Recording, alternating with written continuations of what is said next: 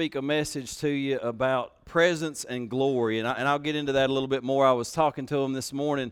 How many of you were here Wednesday night? I know there weren't many of you that are in the room, but a handful of you were here.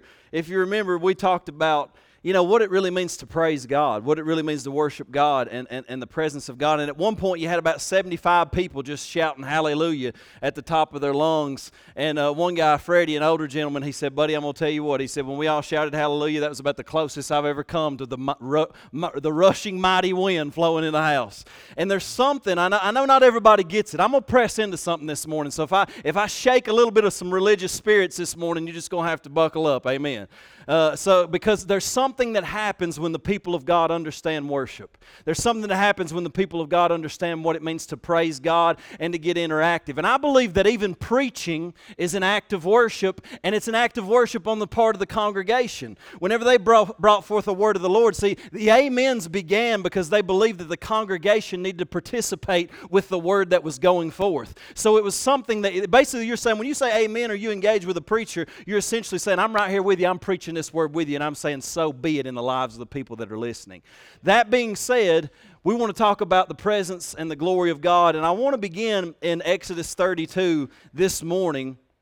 And I want to talk about Moses because I think he reveals, his life reveals something to us about God's presence and what he wants to do in our life. If you remember, God brought Moses out of Egypt and he brings him out of Egypt, and he's in the wilderness on the backside of the desert. And God manifests himself in a burning bush, and he sees the presence of God in a burning bush. He takes off his sandals, he encounters the holiness of the Lord, and God sends him back into Egypt at 80 years old with a message. And he goes up to Pharaoh, and he says, Pharaoh, here's what the Lord says Let my people go that they may worship me in the wilderness. And our entire lives, a key thing that you find in the book of Exodus that represents what's going on in our own lives is that we come from a place of enslavement to the demonic powers, to this world system. And what God wants to do is put the enemy on notice that the blood of la- the Lamb that can be applied to our lives will set us free to bring us out into a place where we worship God. And you know very well, according to that story, that Pharaoh resisted this, and Pharaoh will resist worship. Satan will resist worship at all cost in your life. The one thing he doesn't want you to do is to come into true praise and true glory and true honor of who God is and to offer your body in such a way where you become a worshiper of the one true and living God. But here's what I want you to understand about Moses is sometimes God will say things and he's not necessarily wanting it done, but he wants to test your heart. And Moses goes up on the mountain and he receives the Ten Commandments on two stone tablets. And while he's up there, the people of God are down at the bottom of the mountain and they've already said, Well, Moses has been gone too long. God ain't here. We got to have something to worship, just like most people do. Everybody's looking for something to worship. And so they form a golden calf and they begin to worship the golden calf. And here is what God says to Moses in Exodus 32, verse 9. He says, I've seen these people, the Lord said to Moses and they are a stiff necked people. Amen. You sure hope the Lord ain't saying that about you, right? Man, my neck, it's, oh, anyway. Now leave me alone so that my anger may burn against them and that I may destroy them. Then I will make you into a great nation. That sounds good. But Moses sought the favor of the Lord his God. Lord, he said, Why should your anger burn against your people whom you brought out of Egypt with great power and a mighty hand? Why should the Egyptians say it was with evil intent that he brought them out? To kill them in the mountains and to wipe them off the face of the earth. Turn from your fierce anger, relent, and do not bring disaster on your people. Now, if I just read that, my first reading is like, okay, it seems to me that Moses is more merciful than God. Is that possible? No, I don't believe that it is possible. I don't think that any human being could ever be more loving or more merciful than God. And we do understand that, hey, God is a holy God, and in the old covenant, the sacrifice and the penalty of sin had not been paid for yet. So God sometimes had to reveal His holiness in dealing with sin because He's a holy God. But at the same time, what I think is happening here is God is testing the heart of Moses because He's looking for a man that can actually lead His people with a pure heart. So He says, Moses, you know what? These people have sinned, and I, and I'm going to go down and I'm going to destroy them. He said, but don't worry about it. I'll make you a great nation. Now, if that'd been me, I'd been like, hey, that sounds good, Lord. Let's kill them out. We'll start a great nation. We'll call the nation Clay, and it'll be a great nation. And, so that's appealing. He's testing his heart. Something's going on here with Moses. But what does Moses do? He takes the, the position of a type of Christ and he stands in the gap on behalf of the people and he says, Lord, do not destroy them. He says, if you blot their name out, blot my name out too. He said, just wipe me out if you're going to wipe them out. And God says, here's a man that I can trust to lead my people. Here's a man that's willing to stand in the gap on behalf of the people. And he's testing his heart. Now he pushes a little bit further because I believe God is still testing his heart in Exodus 32. He goes on and he ends up saying in Exodus 33, God basically says, Okay, Moses, he says, I won't wipe them out. But here's the thing if they're going to keep sinning like this because they're a stiff necked people, he said, My anger is going to burn hot and I ain't going to be able to deal with it. He said, I'm not going to go with you, but I will send my angel with you into the promised land. And Moses is dealing with this, and I think he's wrestling with that, this. And the scripture says that he goes into the tent of, of, of meeting. And, and they've got a tent basically set up where the glory of God, the presence of God would come down, and they would all fall in their face and worship. And it says that Moses would go into this tent and he would speak face to face with God as a man speaks with his friend, and he would have communion with God. And in that place of communion, sometimes the, the, the, glory of God and the manifest presence of God would come upon him so strongly that he would actually have to put a veil over his face so that the people wouldn't see the glory of God and die in that presence. It says that Joshua was so hungry for the presence that he would stay behind in the presence of God after Moses had left. And this is one of the reasons he actually becomes second in command, is because he was a man of God's presence. So Moses is wrestling with this and he's like, I just don't think this is a good deal. Lord, you send in the angel. And they get in this conversation. And, and, and, and here's what we need to understand at the end of the day this, this same thing that we're dealing with is are we a people of the program or are we a people of the presence? Because in churches today, I've even went to a lot of church conferences, and the one thing that they're trying to teach churches and everybody, like you got to have good programs in place, you got to have good structure, you got to have good order. And listen, good structure and good order and programs are all good, and we can produce one of the best services where you say, man, what, what, what musicians, what singers, man, the worship is amazing, the preaching, oh, it's phenomenal. But if you don't have the presence of God, you've got nothing.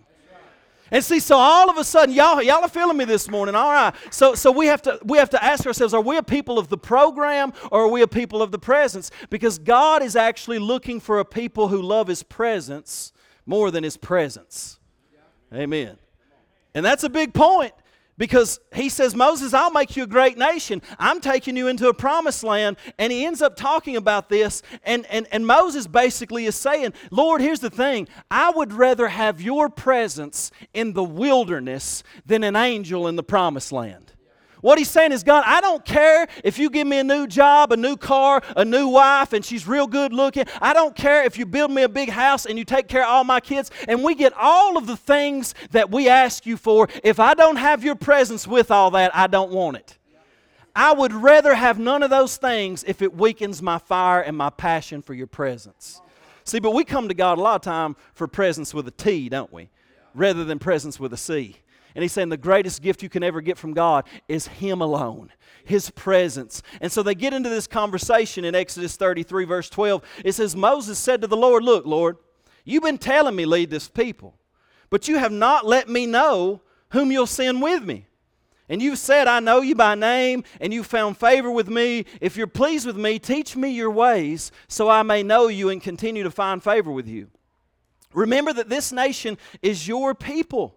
And the Lord replied, See, because they're working through these things. My presence will go with you, and I will give you rest. And here is the verse, my friends. Then Moses said to him, If your presence does not go with us, then don't send us up from here. Lord, I don't want to be a part of a church or a movement, or I don't want to go and move to any place in my life. If your presence does not go with me, then I do not want to go. I'd rather stay in the wilderness where we're struggling and have your presence than go to where we have it made and you not be there. This is so essential for our lives because one thing that we need to, and I know some of y'all are saying, I don't even know what the presence of God is. Well, we're going to open that up as we, as we get into Scripture here. But he ends up saying, How will anyone know? that you're pleased with me and, and, your people unless you go with us. What else will distinguish me and your people from all the other people on the face of the earth? And the Lord said to Moses, I will do the very thing you have asked, because I'm pleased with you and know you by name. And then Moses said, Now show me your glory. Moses just keeps pushing in. It's not enough. He says, God, all right, thank you that your presence is going. He said, But I don't know you like I need to know you. I want more of your presence, God. Would you unveil who you are and show me your nature, your character, who you are, your salvation? Salvation, your healing, your power. I want to know who you are, God. Show me your glory. He's hungry for the presence of God. He's hungry for the glory of God. And he ends up saying, well, he ends up getting specific instructions to build the tabernacle so that the presence of God can dwell throughout the book of Exodus. He comes to the end of Exodus and he's built a tabernacle perfectly by the Lord's instructions. And then once they build that tabernacle, it says, And the glory of the Lord fills the tabernacle. And Moses couldn't even stand to minister because the glory of the Lord had filled the tabernacle.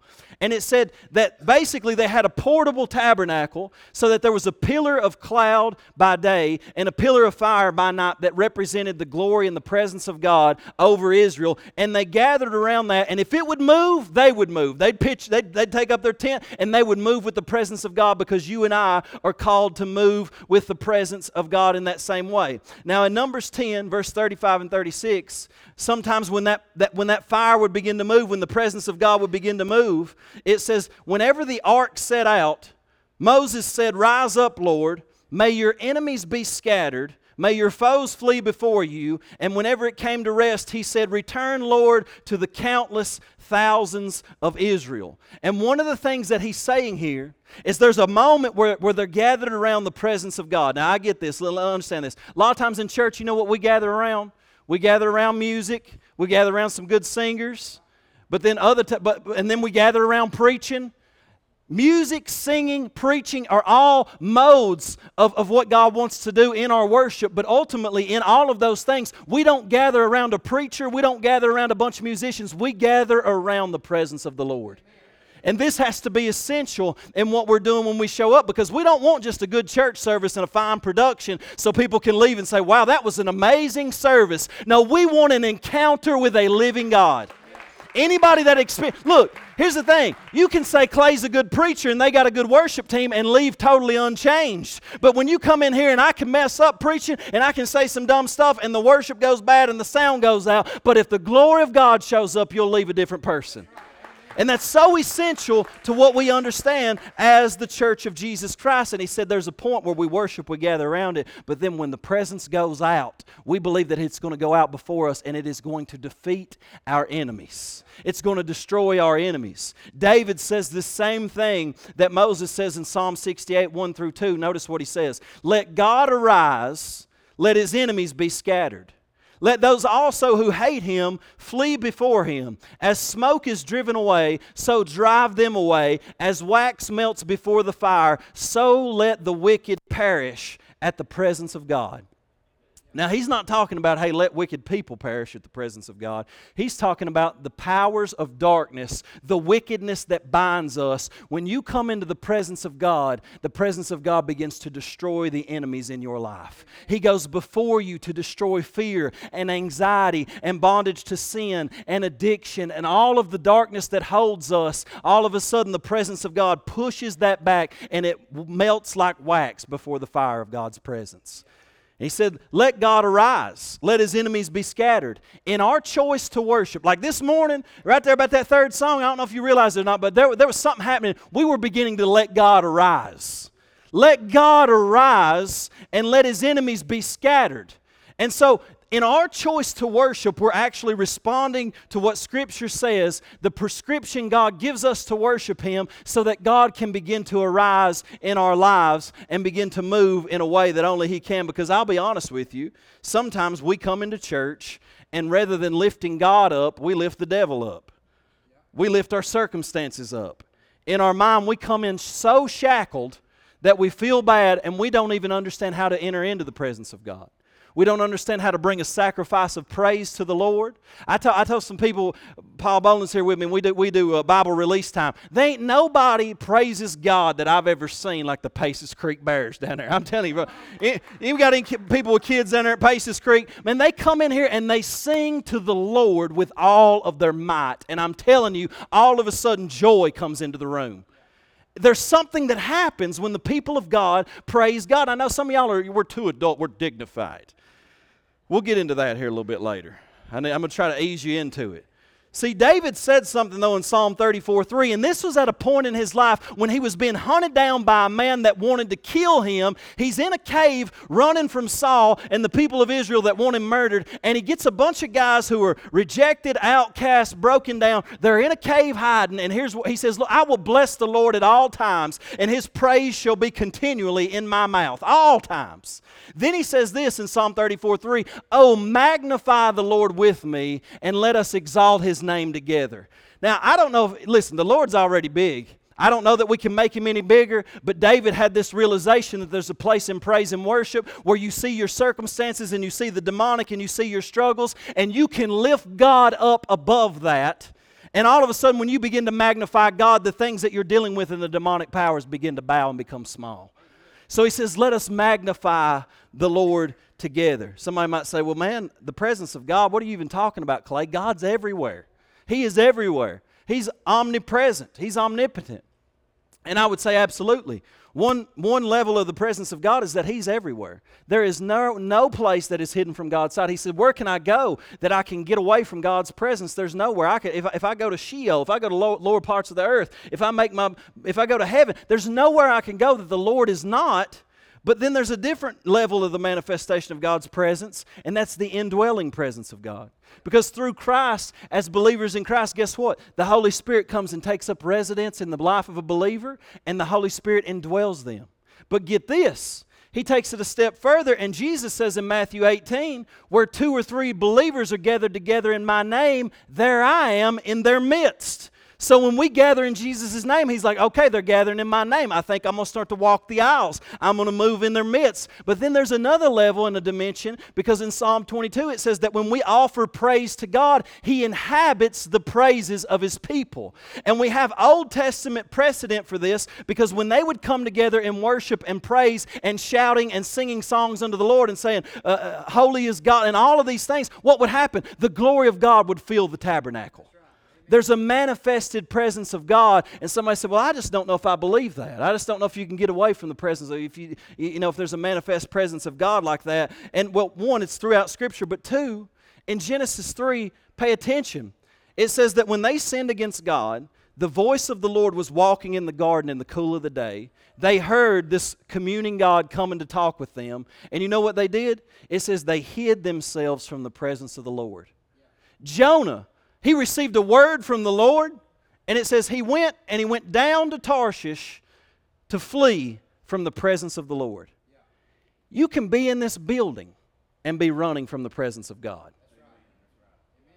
You can be in this building and be hiding from the presence of God. You can be dealing with religious strongholds, spiritual strongholds, shame, and all kinds of things that keeps you from truly praising God. And in your mind, it's not clicked that this is about intimacy between you and God. And what you've come to do is watch a church service. Amen. See, He's giving us invitation into greater levels of His manifest presence. And in the heart of every believer, there should be an aching and a longing. I want more of God. I want more of God's presence. I want more of His reality in my life. I remember, I remember whenever I first started reading the Bible, I, all I wanted was more of God. I wasn't really going to church at the time, but I was, I was, because I was battling all kinds of addictions. I didn't have things figured out. But I remember reading in Scripture about worshiping God, and I, I read about prayer and fasting. So I start putting these things into practice. And I remember the first time I really put any of these things into practice. And, and I went outside into a field, me all bound up in addiction, and I started to lift my hands to God, and I started to sing praise to God, and I started to worship God in an open field when nobody was looking. And God is my witness. Something started to break on the inside of me. Something started to change on the inside of me because for the first time in my life, it was about me and God, and I was giving Him worship and I was giving Him praise, even when nobody else was looking. See, so something was going on, and, and I can tell you this the experiences that I've had. I've been to church services where, where, where you go in and you it just you know it's so quiet you, you could you hear a mouse spit on a cotton ball. You know what I'm talking about? And uh and, and, and then there's just there's nothing going on. It's it's dry as they say as cracker juice. I don't know if you've ever had any cracker juice, but it'll dry you out. And uh, so there, but but but the, on the other hand, I can tell you moments even I can remember specific moments when I walked into different church services and I come in the back of the room, and by the time I had gotten there, they were worshiping God. And everybody was worshiping God freely, singing. And when I, I, I came in with burdens, anxieties, being rushed, and all of a sudden when I walked in the back of the room, see, here's the thing. It says that in the temple there was a glory of God, and it's the, the glory of God in rabbinic literature, the Hebrew word is Shekinah. How many of you ever heard that word Shekinah glory? Like if you come from a Pentecostal church, you're like, oh, hallelujah. Yeah, I know about that Shekinah. Uh, you know, but, but the Shekinah is the weightiness of God's presence. There's a weight to it. And, and, and, and when it shows up, there's conviction. Like when God's Shekinah weighty glory shows up, it's nearly impossible for you to not respond to it. You'll either have to run out of it or you'll have to respond and bow and kneel in adoration as tears flow from your face. And I can tell you this because of hunger and not hunger, you can have God hit two or three people in the service and not touch anybody else in the room because two or three got hungry and the rest of them don't have any. And so God is saying, I want you to come into a place where you're hungry for this presence because God comes where He is wanted. God comes where He's wanted. Too many people are spectators and not participators in worship. Somebody said, I know it's easy to say, yeah, but Clay, I worship in my daily life. Do you really? Worship's not about the song, it's not about Sunday. Yeah, it's not, but it also is. It's about all of it. What do you offer God when you come Sunday? What do you offer God when you're going to work on Monday? What do you offer God in your bedroom at night? What are you offering God? What are you bringing to God? God is looking for an army and not an audience. And I think what the scary thing is, is in modern churches, what we're actually creating is audiences rather than armies we create a production in which it looks good and we got the songs and we got the set and we got a program for your kids and we got all that. But all you come and do on sunday is actually watch a service rather than to engage in worship to be filled with the power of god so that you can minister to somebody yourself as god flows through you and you can leave these doors filled with the spirit of god to share the gospel with somebody outside these walls your, your Christian walk cannot be relegated down to just simply coming to a church service to watch it. He wants you to be a part of the army so that you can get engaged with His presence. And that's what worship is about. See, now in the Old Testament, they were the congregation, or Acts calls them the church in the wilderness. And if you put that first image up for me, they, uh, if you look at it, see, if, maybe you can see this, maybe you can't. They, they, they, they camped around the presence of God. One time in Scripture, they, they had 12 tribes camping around the tabernacle, and in the most holy place, that's where the presence of God dwelt. Only really the high priest could go in there once a year. And, and so that's where the presence of God dwelt. Now, one time, a guy named Balak sent a guy named Balaam. If you, if you, I know we have baby dedications. If you're not named your baby yet, great names Balak and Balaam. But they look down and he says, I want you to curse Israel.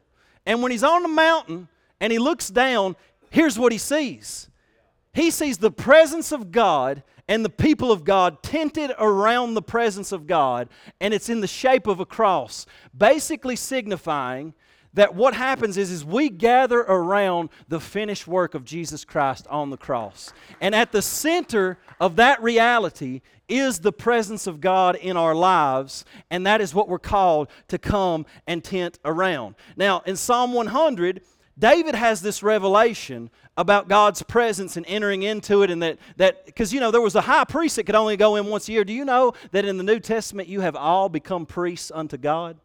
You have a priestly duty. You have a priestly responsibility. Ain't nobody else can come in here and offer up worship on your behalf. You got to do it as a priest unto God. offering up sacrifices of praise. Psalm 100, here's what David says He said, Make a joyful shout to the Lord, all you lands. How many of you ever shouted to the Lord? I mean, honestly. Okay. then it says, Serve the Lord with gladness. You know, sometimes you come in here, I got kids' church. Bless God. You know, serve the Lord with gladness. Notice this come before his presence with singing. I know it's good to listen to some good singers, and I can't sing worth a dime, but some when I, when I, I know that singing activates the presence of God in my life. So I'm gonna let when when Shauna's up here singing, I'm gonna try to hit the high note with her, son. Like I I'm getting after it. You know what I'm saying? I can go there. I can if I'm gonna come into his presence with singing, I'm gonna let Shauna tell you, ah, you know, I'm going up. Praise the Lord. And then he says, Know that the Lord, He is God. It is He who has made us, and not we ourselves. We are His people and the sheep of His pasture. Enter into His gates with thanksgiving and into His courts with praise. Be thankful to Him and bless His name. So we, we really minister to the Lord. And our first, our first ministry is not to people, our first ministry as Christians is to the Lord. It's for we minister to the Lord, and out of that we are filled with the glory of His presence through the Spirit, and then we are free to let that flow through to others. So if you look at this next picture of the tabernacle, so they had this gate around the outside. So this first curtain here, they actually called that the gate. And so David had a revelation, and he's saying, You come into His presence with singing. He said, and, and, and so they would come up to the gate singing uh, uh, psalms and hymns to the Lord. And then they come up to the gate and when they come into the gate, they would offer thanks. He's, he, he's, saying, he's saying, when you're bringing your sacrifice, it's not blood and bulls and goats that he's looking for. He wants a thankful heart, and then you start to enter into the presence. Then you come into the outer courts, and as you're moving deeper into the presence of God, he says, These are where you would offer sacrifices. And he said, What God wants is not a goat, what he wants is a sacrifice of praise. And so you start by thanking God and saying, God, I thank you for who you are, for what you've done, for how you've blessed my family, for how you saved me and brought me out of the pit. And then, and then you start to step into his gates. And then all of a sudden you're in his course and you start to see the nature of God, his healing, his salvation, his deliverance, what he's capable of doing in this moment. And you start to praise the Lord. And it becomes more than just a song that you're singing with the rest of the people, it becomes something about glorifying his name. And then all of a sudden you enter into a place of worship in the Holy of Holies because you've ushered yourself into the presence of God. And I think it's a rare thing, honestly, that we actually go into the presence of God. Because most of us, we don't necessarily enter in through Thanksgiving. We never make it past the gates. You come in here, I'm here to judge this church this morning to see if it's a good one. Anybody amen me? I don't know. Somebody said, I'm not coming back after that. Uh, anyway. So we minister to the Lord in three ways. Now notice this. This is interesting because when we talk about praise, people will say, "Well, what is praise?" Let me help give me an understanding. If you read the, the book of Psalms, the word praise is actually seven different words translated to one English word praise. Now, here are these seven different words. Halal is, is, is, a Hebrew word. It means to be clear, to shine, to celebrate, and rejoice in the Lord. So, for example, Halal is like like y'all ever y'all ever been watching a UK game with a bunch of people or something like that, and they hit a game winning shot, it, like everybody goes nuts. That is that is my friends. That is halal. I promise you that's what it is. And here's the thing Satan understands worship better than we do. Because if you look at the concerts that most of our children are going to nowadays, they are going and offering sacrifices of thanksgiving and praise, and they're offering their bodies. They dance before it and they invoke unclean spirits. Somebody said, Amen. You got to understand the spiritual realm.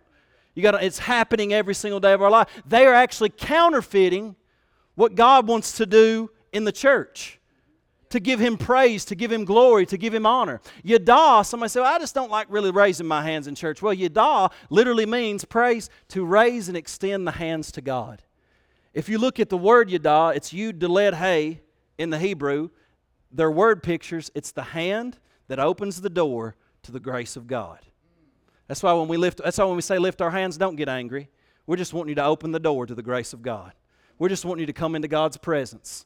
Todah is a sacrifice of thanksgiving with your mouth. It, it, it, doesn't mean that when I pray thanksgiving, you can just sit quietly. It means you open your mouth and you say, Lord, I thank you. I thank you for your goodness. Shabach. Somebody say Shabach.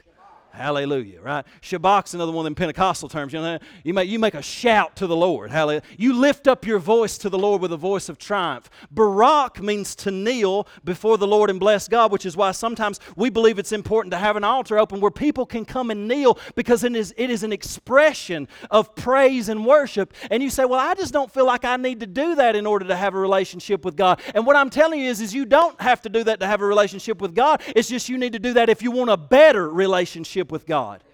And there was some religious spirits right then that said, No, I still don't agree with that, Clay. Well, you know what? Maybe we'll break it off by then we're done here. Zamar, to play musical instruments to the Lord, and Tehillah, to sing praise to God from your spirit. Now, let me just say this. I get it that y'all, a lot of y'all, you come from different backgrounds where nobody budged, and in church it was like you were rewarded for how quiet you could be and all that stuff. I, I was, I was raised Catholic, son, and we went through a certain detailed motion, but when I finally got a relationship with Jesus Christ, I didn't have to learn it in church. I learned it from Scripture, and I realized that God wanted my body offered as a living sacrifice. Because worship, see, Romans 12 1, Paul says, I appeal to you, therefore, brothers, by the mercies of God, to present your bodies as a living sacrifice, holy and acceptable to God, which is your spiritual worship. Now, you hear about a sacrifice of thanksgiving and you hear about a sacrifice of praise, but you never hear about a sacrifice of worship because in worship, you are the sacrifice. I offer him a sacrifice of thanksgiving even when I don't feel like it. I offer him a sacrifice of praise even when I'm at my worst. But then I enter into the presence of God, and all of a sudden, God's glory comes down, and I recognize that I'm having a divine encounter with the one who created me. And there's a holy fear and a holy love there all at once, and there's a divine exchange as I offer my body to Him and say, Lord, you can have it all. Everything is yours. And we seek moments like that in the presence of God. And we need to choose to offer a sacrifice of thanksgiving and praise, even when it's not convenient, regardless of how we feel. When I come in here, sometimes I got a million things going on in my mind, but I know that what God is asking me to do is set all that aside and lift my hands and worship Him and open my mouth and praise Him. And every single time that I do it, something shifts in my heart something changes. If I'm having a bad day or a bad week and I'm all tore up in my mind, I'm telling you what, I can turn on some worship music and begin to lift my hands to the Lord and sing to Him and thank Him. And you know what happens? The glory of God begins to come into my heart, and the presence of God shifts my attitude, and things start to break off. We've got to become daily worshipers of the one true God. Somebody said, you know, and here, here's the thing there's a spirit behind all forms of music. I believe that. What you listen to sort of shapes your attitude if you'll pay attention to it. And so, on a daily basis, I would encourage you, like in your daily time, learn to worship God. Like I tell you, sometimes I, am not saying all, all other music is bad. Every now and then I let the lead out. Y'all know that. I play a little Led Zeppelin. But every time I do, you know what I long for again? The presence of God. And I've never listened to Led Zeppelin and felt the glory of God. so there's a difference there. So here's the thing God's looking for worshipers who will worship Him in spirit and in truth.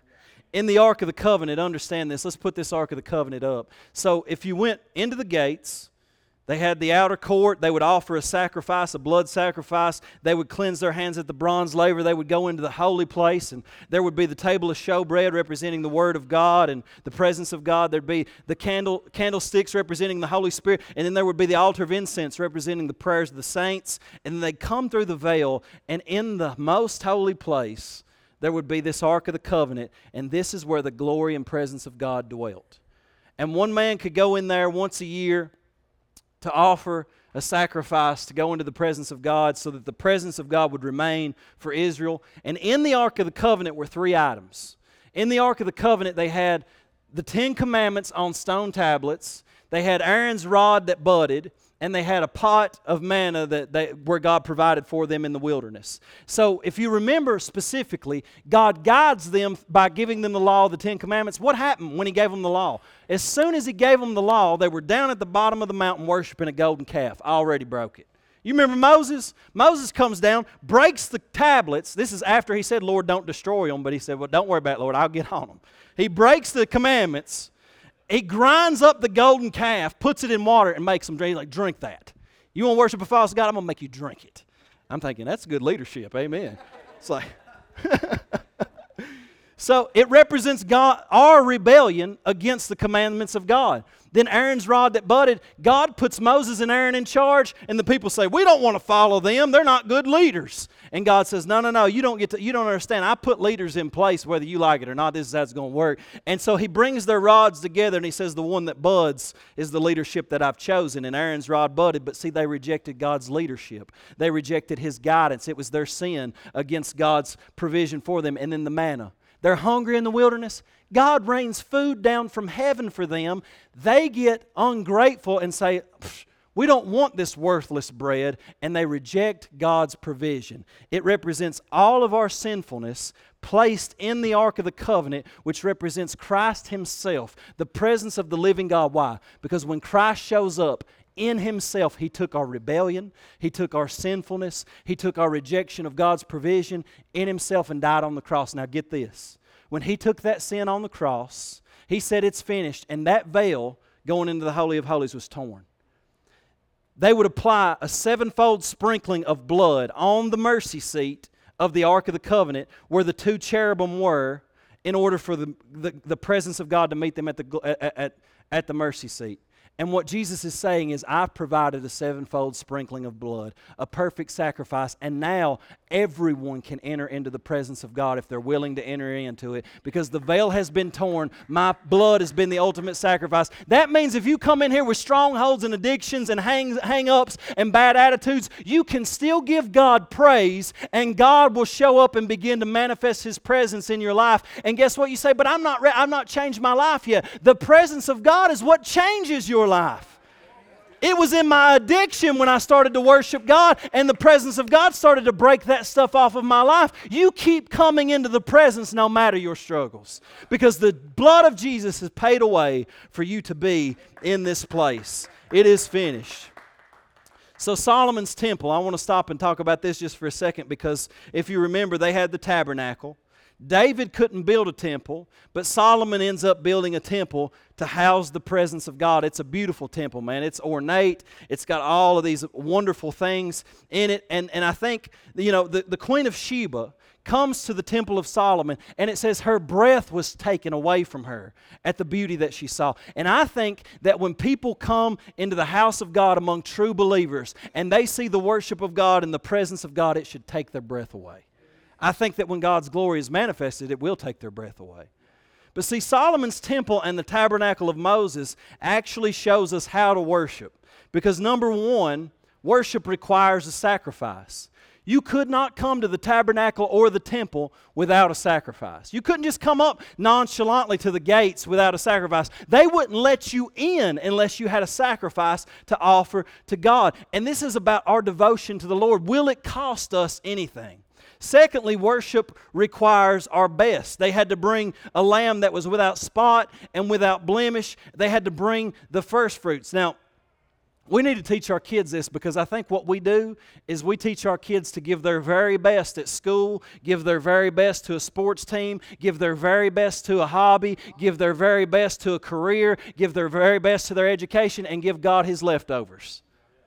And what I'm telling you is bring God into all of those things, but tell them first fruits. They have got to bring their very best to God. Everything else they do in life is an overflow of the best that they give to God.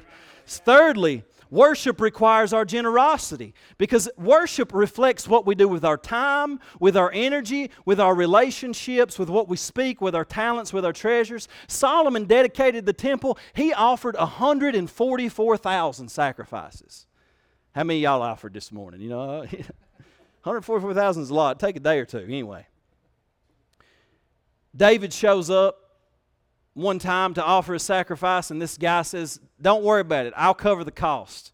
2 Samuel 24 24, David says, No, I insist on paying you for it. I will not sacrifice to the Lord my God burnt offerings that cost me nothing. See, God's looking for the heart. I won't bring something to the Lord if it don't cost me. I need to offer a sacrifice that costs me something. It costs me my voice. It costs me my, my, my dignity. It costs me my time, my money. It costs me something to bring this sacrifice to the Lord. And when we offer God a sacrifice that is honorable to Him, every time they offered a, a good sacrifice in the Old Covenant, what would happen? The fire of God would fall on it. And I think sometimes the fire of God doesn't fall in the church because we're not offering a sacrifice. Amen. The default setting in worship is passivity. You ever notice that? Like it's just like, oh, I'm going to church Sunday. Hallelujah. Uh, maybe if they get me going, I may move, I may budge, I don't know. And we feel this default tendency toward passivity.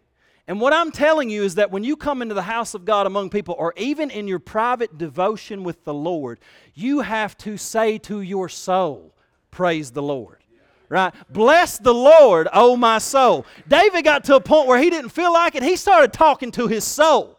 He said, So you better get it together because we're in here to praise the Lord because we believe that we can pull heaven down with our praises. I'm just one of those old school believers that you can worship God till He shows up. You can begin to praise God, and if He doesn't show, then you just keep praising. When I go to my secret place with God, I don't go through three songs and then a word and then read a certain amount of scripture. I sit there before the Lord until He shows up and does something to my heart. And this is what kind of worship that He's looking for.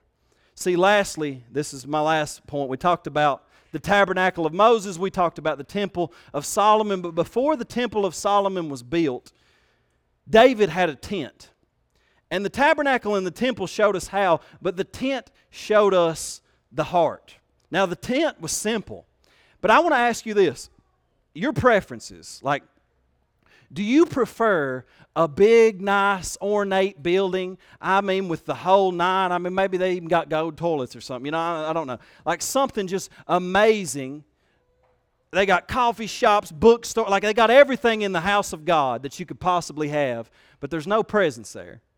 Or do you prefer a little podunk meeting in a building where they ain't even got it finished on the inside? But then when they start to play and worship the God, that God, they've got pure, sincere hearts and the glory of God manifests. I prefer the latter. I've told the Lord so many times, I said, Lord, I know you've called me to pastor, but listen to me, my friend. I said, I never want to pastor a church that's not hungry for the presence of God. I, I want I, help me to lead people into a place where they long and they hunger for your presence so that we can have what you have to offer. So the like I said, the tabernacle and the temple showed us how, but the, the, the, the tent of David showed us the heart. And if you look at the Ark of the Covenant, what we were just talking about, the Ark of the Covenant that was in the Holy of Holies, it represented the presence of God. During that time, of, of David and even in, in the time of 1st and 2nd Samuel, they didn't have a temple built yet. They no longer had the tabernacle of Moses. And so during that time, they just simply had the Ark of the Covenant housed in a little tent somewhere where they would worship and the presence of God would dwell. Well, during that time of Samuel, one time they were fighting the Philistines, and the Philistines said, Man, I know where the power is. It's right there where the presence is. We got to take that Ark of the Covenant. So they take the Ark of the Covenant and they steal it. And get this, they put it in the temple of Dagon, which was their false fish god. And the next night, Uh, that night, the morning after, they come back and they look into the temple of Dagon, and Dagon, the fish god, has fallen on his face beside the Ark of the Covenant. They say, This ain't right. We got to help our God out here. Lift this God back up. You all right, Dagon, fish god, good God. Stand up there. They go back. Next day, they come back. Next day, Dagon has fallen on his face in the presence of God beside the Ark of the Covenant. His head is broken off and his arms are broken off. Because whatever false God you serve, whatever demonic bondage you have, when you come into the presence of God, it begins to sever the head of those bondages. It begins to sever the head of those idols and the arms of those idols to break it off. We are people, I'm telling you, the re- one of the reasons I got set free is because I had a revelation of the presence of God in these different dynamics and what God wanted to do in my life. And so David realized this and he said, Boys, we have get the, we've got to get the presence of God back. We've got to get the ark back to Jerusalem. We've got to do it. So they set out, they got an ox, they got a cart, they go get the Ark of the Covenant, put it on it. They're taking it back into Jerusalem. And this guy named Uzzah, which is another great name if you're dedicating a baby, if you ain't name your baby your name yet. Uzzah. Amen. He reaches out, touches the ark, dies. David gets upset. He's like, Man, what in the world's going on here? Here's the thing the presence of God is holy. We can't just simply come into the presence of God nonchalant. And because we are sinful people, we don't have access to the presence of God unless we come through the blood of Jesus. And because of the blood of Jesus, we can now come into the presence of God without fear of dealing with His holiness in a way that will bring destruction to us. But at that particular time, that sacrifice had not yet been paid, and they needed to understand the holiness of God. And so they end up saying, Boys, we're scared, we can't touch it. They set it off in a guy's yard named Obed Edom. Another great name. I mean, they, they just keep coming this morning. They set it off in his yard, and over the course of three months, He's so blessed, man. Like his crops are growing, he's getting more money, he's getting increase, his family is blessed, his children are, are, are, just doing so well. There's a peace on their life, and they're like, man, this is amazing. This Ark of the Covenant, this presence of God is the stuff. And David's like, boys, we got to get that back. We have got to get it back. So he goes out to Obed Edom's house puts it back up on the cart this time, but he says, We got to do it the right way this time. And it says, Every sixth step, they would stop while they were taking the ark. Every sixth step representing the number of man, the number of flesh, the number of pride. And he said they would make a sacrifice on that seventh step. And it was representative of that perfect sacrifice of Jesus Christ. That we can't do anything on our own. And throughout our days and throughout our, our weeks, we have got to come and alter ourselves before, the God, before God. Offer Him a sacrifice of our lives and say, Lord, we can't do it without you. We need your presence. We need your glory. And so they did that and they offered a sacrifice every seventh step and they come into Jerusalem and get this. David is so happy that the presence of God is returning to Jerusalem. Son, he starts to dance before the Lord with all of his might and he starts to praise God and his wife is looking up at him and she she despises him in that moment. You know why? Because the spirit of religion will always despise extravagant worship. I know some of you, even while you preach, you're just like, ah, I just don't know about that. And sometimes, and I, you know, here's the thing there is a big difference between just flesh worship and somebody getting crazy and it being distracting and it pulling away from the glory of God. Yeah, we, we're not looking for that. I'm talking about pure from our heart worship where we bring everything we have to God and we give Him glory and He inhabits those praises. See, she re- despised that true worship where He danced before the Lord with all of His might. And He said, Woman, let me tell you something. I can get even more undignified than this because there's one thing I care about, and it's not your approval, it's the presence of God. I don't, look, you can think what you want to about me. You can say, man, that Clay is a crazy guy. I don't know about what he believes. I don't care what you think about me. I care about the presence of God. I want His presence in my life. And if He says lift my hands, I'm going to lift my hands. If He says give Him a shout and say hallelujah, I'm going to give a shout and say hallelujah. I'm going to give Him what He wants because I want His presence in my life. It's vital that in worship we take a step of sacrifice beyond convenience. So he sets up this Ark of the Covenant back into the tent. Now, get this. He realizes how important it is to have this worship. So he sets up 24 hours a day, seven days a week worship in that tent of meeting, in that little tabernacle. And they're worshiping, and he has four worship leaders, 24 choirs, 12 people each, 288 people in the choir, and they have an official recorder. So get this when you read most of the Psalms in Scripture, what you have are those men entering into the tent to worship God around the Ark of the Covenant. And they are moved by the presence of God and the Spirit of God, and they begin to sing from their heart, and somebody writes down what they're singing. And they would write down Psalm 22 about the Messiah himself, and he'd say, You know what? The Lord inhabits or enthrones himself on the praises of Israel. That's Psalms 22 3. And in Acts 15, 15 through 18, they start to realize that, hey, Gentiles are getting saved, things are changing. And here's what the prophets say about it. He says, and with this, with, with this the words of the prophets agree in Acts 15. Just as it is written, after this I will return and I will rebuild the tent of David that is fallen. I will rebuild its ruins and I will restore it, that the remnant of mankind may seek the Lord and all the Gentiles who are called by my name, says the Lord, who makes these things known from of old. See, when we worship God, it causes mankind to seek the Lord.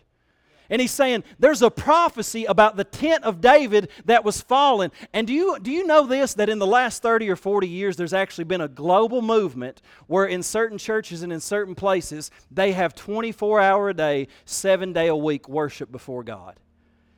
And that's what's happened over the last 30 or 40 years because there was a prophecy that said, hey, something's going to change. People are going to start to worship God in a new way, and it's going to cause those who don't know God on the outside to begin to seek His face. I think when we come into an understanding of God's presence and our responsibility and our duty to praise and worship God, we're going to see more people get saved. I mean, just this morning, I felt like there were people that came up for prayer after, and you could just see the Lord moving on people. And after there was that worship, man, it, it's like there's an, there's an invitation from the Spirit. Like an invitation, there's something greater here. There's something more here at work. Would you step into the greater dimensions of my presence and my glory? David understood it. Psalm 27 5, he said, For in the time of trouble he shall hide me in his pavilion.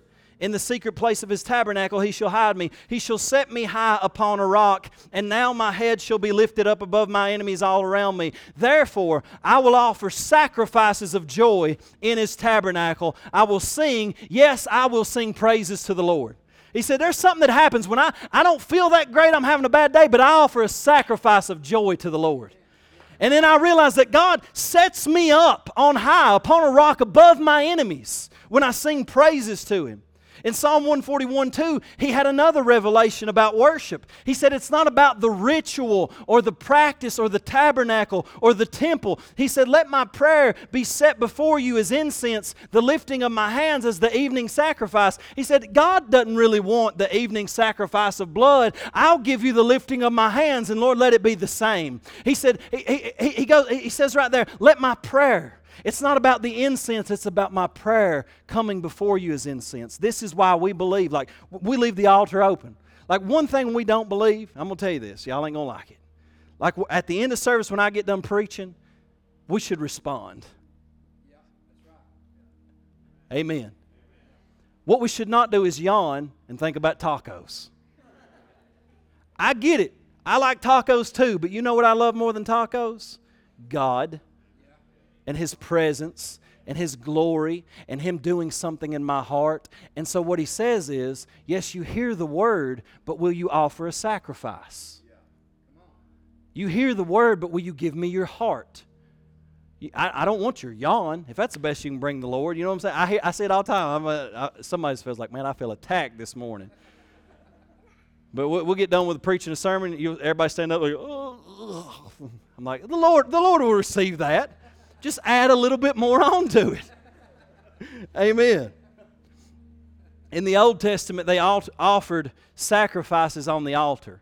And you know, this is a representative. I know you may come from churches where they don't have altars, people don't go to the altar. But here's the thing there's something about a response. This is why we say, hey, this altar's open. You want to come, you want to come forward and stand up here at the altar and offer yourself. Well, it just looks like I'm showing. Who cares what anybody else thinks? Who cares what anybody else thinks? Well, maybe they'll think I'm in some kind of horrific sin if I bow down at the altar. Who cares what they think? I care what God thinks. I want Him to do something in my heart. And the altar is a place where we offer a sacrifice to God. And you better believe that He responds to what you bring Him. He responds to what you bring Him. And so it's not just religious ritual. Somebody said, Well, I don't, I don't feel like you have to do all that stuff, Clay, to have a relationship with God. No, you don't have to do it to have a relationship with God. You just need to do it to have a greater relationship with God. He wants more. Psalm 40, David said, I waited patiently for the Lord, and he turned to me and he heard my cry. He lifted me out of the slimy pit, out of the mud and mire. He set my feet on a rock. This is what He's done in my life. And He gave me a firm place to stand. And He put a new song in my mouth, a hymn of praise to our God. Many will see and fear the Lord and put their trust in Him. There was nobody on this planet that was more introverted than me that I know of before I got saved. I mean, I hated public speaking, hated being in front of people. When I went to church and they praised God, I thought, man, that feels weird. I don't want to be seen. I don't want to be out in front of people. But the Holy Spirit said, no, son, you've got to come. Press into this. Give me everything. And you know what? He set me free, and I was so filled with the joy of God. I remember when I first got saved, I went to a church service, and the presence of God showed up so strongly that I went and knelt at the altar, and I began to pry, cry in the presence of God and then and then everybody left. Matter of fact, the pastor turned the lights out. And I laid in an aisle while he sat out in the, in the front. I laid in an aisle and cried for over an hour because the presence of God, it was, it was doing something in my life. Somebody said, and here's the thing I wasn't just mustering it up. I'm not asking you to lay and cry just for the sake of laying and crying. I'm just saying we can press into the presence of God and He can do something, and it says, Many will see it, and they'll fear the Lord and put their trust in Him. So the question is Are you tenting the presence of God in your life? Are you simply going to the temple, checking the box? Church Sunday, get the kids up, let's go. How many of y'all did that this morning? Don't raise your hand. Are you tenting the presence of God on a daily basis? Or are you just going to the temple in a religious ritual? And here's what he's saying Your first ministry is to God. You can, you can come into the presence of God. We can be so filled with the Spirit during the week because we're worshiping God at home. That when we come here together corporately, that when we worship God, God can be so manifest that He just does His work, y'all. He convicts people of sin. He brings people to salvation. The gospel goes forth, and the harvest is reaped people that are people there was one guy that came up this morning and just battling illness and man and he, he said you know what? God, I, I, I heard that word barak. I know i've been battling illness. I felt like i needed to go forward and kneel before the lord. And we start we started praying and god revealed some things and we're praying through that. But what is it? It was his response to the presence of god dealing with his heart. That never happens if you don't respond. Psalm 51 my last one. Verse 16 it says for you do not desire sacrifice. David had a revelation it's not about the blood of bulls and goats, or else I would give it. You do not delight in burnt offering. The sacrifices of God are a broken spirit, a broken and a contrite heart. These, O God, you will not despise. David said, One thing I have desired of the Lord, that will I seek after. One thing. One thing I desire of the Lord, that I may dwell in the house of the Lord all the days of my life, to behold the beauty of the Lord and to inquire in his temple people of the presence. Amen. I want you to stand to your feet. Can you just begin? You close your eyes. Maybe even just offer that to him. He said, You know what? I'm going to bring my prayer to you as incense. I'm going to lift my hands as the evening sacrifice. Can you do that right now? Can you bring your prayer to him as incense and just lift your hands up to him as evening sacrifice? I know some of you, you don't feel comfortable with that, and God's not God loves you regardless. But He's inviting you into that place of deeper worship, deeper communion with Him, a deeper measure of His presence. And there's something that happens when we're just willing to step into that. So, Lord, we just thank you. We thank you right now for your goodness to us. We thank you for your word and we thank you for your presence. And Holy Spirit, what we're asking, we want to be a people of your presence. We want to be filled with your Spirit, God, and we want to know, just like David did, what it means to give you the praise and the honor and the glory that you deserve. We want to know what it means to worship you, God, in spirit and in truth, to offer our bodies as a living sacrifice, holy and acceptable unto you, which is our spiritual worship. So today, God, we bring you our hearts, we bring you our minds, we bring you our bodies bodies, and we give you all of the worship and the glory and the honor that you deserve. And we ask you, God, that you would respond with your presence and with your glory, and that you would change us into the very image of Jesus Christ. Holy Spirit, I ask that you have your way in each heart and in each mind this morning, God, and do what only you can do because you love each one more than they could ever know. And all you want is a relationship, Jesus. You're not asking them for praise and worship because you're egotistical, but because you know how they are designed mind. And God, you want to live in them. So I'm praying this morning break every religious stronghold and chain. God, break every bondage of addiction and fear and anxiety. And Lord, let your spirit move in your holy temple, your people. It's not a building, God, it's your people. So fill this house Fill the house of your people, God, and dwell in our midst. God, we give you glory. We give you honor this morning in Jesus' name. So here's what I want you to do. I want you to continue to respond to the Lord. We're going to have a baby dedication here in a minute, but let's sing one song together and let's worship God. If you want to come around this altar and worship, if you want to bow at, a knee right here and give the Lord the blessing and the honor that He deserves, He can. You want to stay at your feet and worship, that's fine, but let's respond to the Lord. Let's just give Him the thanks and the praise that He deserves. Thank you, Lord, for your presence. Thank you, God, for what you're doing as people respond. Thank you for your spirit and your presence that's here.